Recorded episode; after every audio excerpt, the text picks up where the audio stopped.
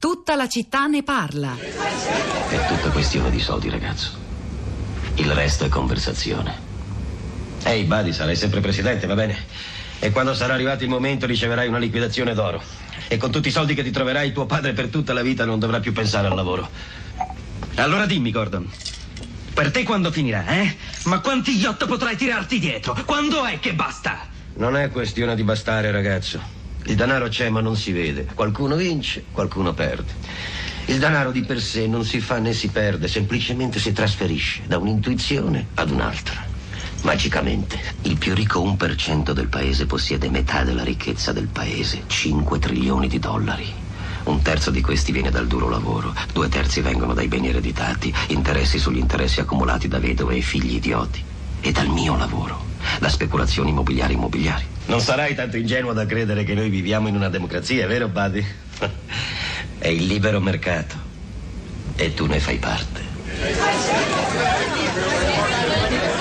Ed è forse cri- prodotto della visione del mondo espressa magistralmente al cinema da Gordon Gecko, il personaggio interpretato da Michael Douglas nel capolavoro di Oliver Stone Wall Street nel 1987, anche il, la crisi che stiamo vivendo noi ormai da sette anni, dalla quale non riusciamo a, a rialzarci. Oggi abbiamo parlato di deflazione, stagnazione, sono tutti effetti inevitabilmente legati a quel che successe ormai sette anni fa, otto anni fa, sulla sponda occidentale dell'Oceano Atlantico e poi anche in Europa. Eh, quel film lo ricorderete, magari ricorderete anche il ritorno eh, alla vita civile dopo tanti anni di galera di Gordon Gecko nell'altro film di Oliver Stone, Wall Street il denaro non dorme mai con un ormai anziano Michael Douglas che però non ha perso la rapacità, l'avidità degli anni Ottanta come tanti suoi colleghi finanzieri nella realtà. Rosa Polacco. Pietro, buongiorno, buongiorno a chi ci ascolta, a chi ci scrive. Eh, sai qual è la parola chiave questa mattina su, su Facebook, quantomeno?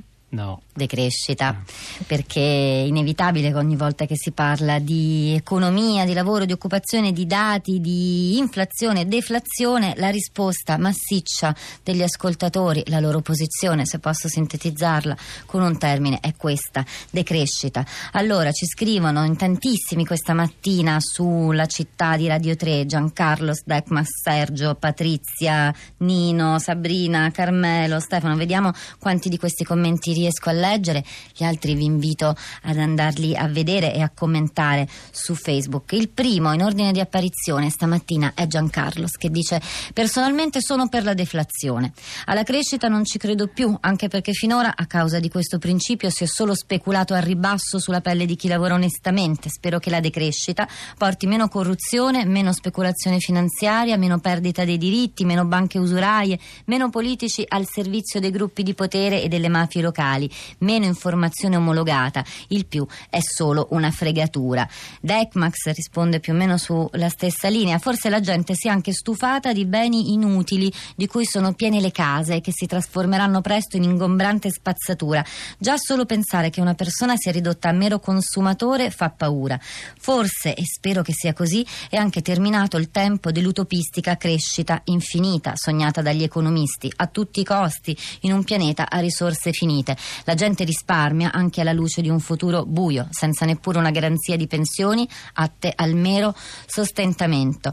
Ancora mh, mm, sulla crescita, decrescita e consumi, poi c'è una specie di eh, equivoco di fondo, consumi si pensa sempre soltanto agli oggetti, ma i consumi sono anche eh, cose immateriali, spese, viaggi, corsi, cibo, trasporti, investimenti, mutui. Allora Patrizia dice: "Ma quanto dobbiamo crescere? Quanto dobbiamo consumare? Di quanta quanta spazzatura dobbiamo riempire le nostre case a fronte di un continente che si sta svuotando perché non ha più la possibilità di sopravvivere? La strada non può essere la crescita infinita, bisogna trovarne un'altra che possa riequilibrare le sorti di questo pianeta ferito e che possa dare a tutti la dignità di vivere. Certo non è facile, ma mettendo l'uomo al centro, al posto del denaro, potrebbe essere un buon inizio e con la consapevolezza che tutti dovremo rinunciare a qualche cosa, forse anche a più di qualche cosa. L'esperienza di Sergio è questa, dice, dalla mia esperienza di piccolo imprenditore artista posso dire che quel che rimane da tanto lavoro preferisco metterlo da parte per coprire eventuali incertezze future, incertezze non di salute o incidenti o malattie, ma la spada di Damocle del fisco e della burocrazia. Anche se si agisce onestamente, si vive nell'incertezza che un giorno ci si dovrà difendere dall'essere considerati degli evasori a priori. E parliamoci chiaro, il mercato è pieno di prodotti inutili che con un po' di consapevolezza si possono evitare. Ancora Sergio, che è un intervento molto breve e dice interventi pubblici sono necessari, è necessario che l'imprenditoria sono interventi che l'imprenditoria in ogni parte d'Italia chiede. Banda larga, banda ultra larga, defiscalizzazione, semplificazione burocratica, poche regole chiare e certe.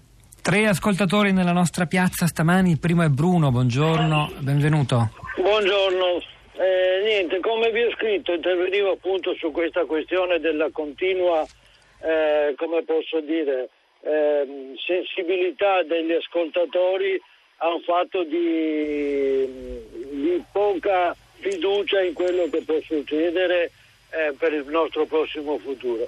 Ma sentendo anche i vostri economisti mi fa strano tutto questo ragionamento per cui ci sia poco investimento pubblico a fronte di un investimento, eh, cioè al contrario, un investimento eh, sì, privato al posto di un investimento pubblico più massiccio. Ma gli investimenti privati hanno visto a cosa ci hanno portato? A dover rintervenire come è stato per salvare eh, situazioni di inquinamento e di posti di lavoro che il privato ha completamente eh, di, di, cui il privato si è completamente disinteressato e anche di una questione che noi, gente italiana, dal mio punto di vista, non siamo capaci più di fare un passo indietro. Continuiamo a non volere l'inquinamento, ma continuiamo ad andare via tutti quanti uno per automobile, non usiamo i mezzi pubblici, eh, non usiamo più la bicicletta. Beh, forse anche per questo, Bruno, potrebbero servire almeno un certo tipo di investimenti pubblici. Lo certo. diceva anche l'ascoltatore Guido stamani. Investiamo. Certo. Chiamava, era un pendolare che chiamava dalla sua automobile in provincia di Torino, diceva costretto a prenderla perché non funziona bene il sistema ferroviario. Investiamo di più su questo tipo di, di infrastrutture, si creerà lavoro, crescita e meno inquinamento. Quindi non è detto che debba andare sempre tutto in quella direzione, che crescita sia solo male, inquinamento e distruzione, no?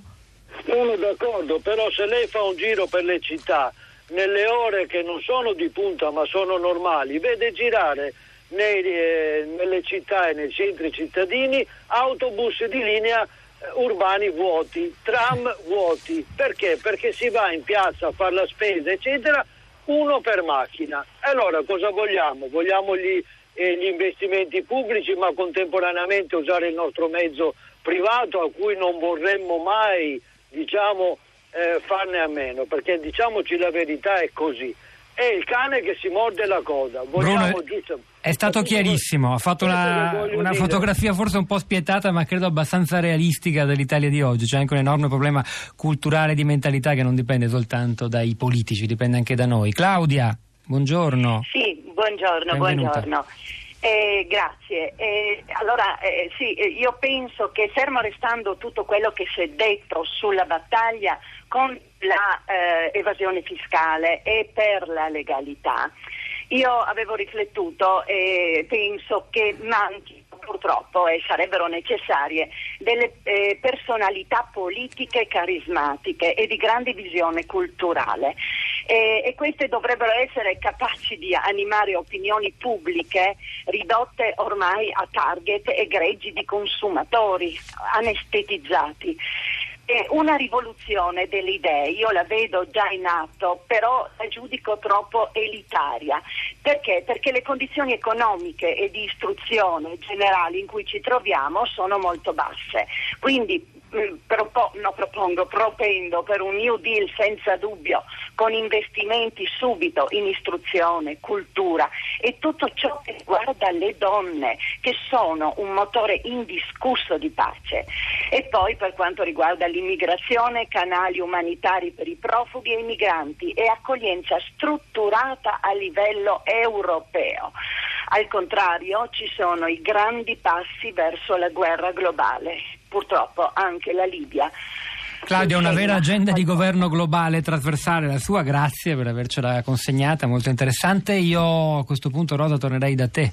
Io torno su Facebook con Sabrina che scrive perché dovremmo spendere anziché risparmiare. Ieri parlavano di diminuire il contributo IMSS in busta paga, col risultato di avere pensioni ancora più basse. Inoltre, a parità di tasse, i servizi pubblici stanno diminuendo, o meglio, si pagano ulteriormente sotto forma di ticket o tasse scolastiche.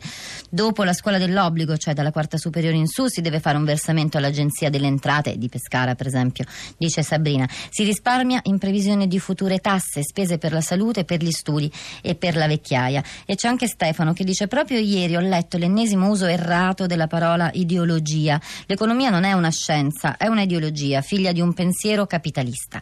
Non ha senso parlare di deflazione, inflazione, spending review, è tutto fumo negli occhi e c'è solo un dato che permette di capire tutto, l'indice di Gini ti ricordi Pietro ne abbiamo parlato a volte, che mostra la diseguale distribuzione della ricchezza. La soluzione? Ideologia, filosofia e beh, anche rivoluzione, dice Stefano, ora non so in che senso. Sentiamo Valentino, buongiorno, benvenuto. Salve. Salve. Pronto? Prego, la sentiamo bene. No, il mio messaggio era semplicemente io non sono un economista, di economia ne so poco, sono un geologo e per cui sono abituata a ragionare su orizzonti temporali abbastanza lunghi. Quello che trovo insopportabile nel dibattito degli economisti è la mancanza di prospettiva storica.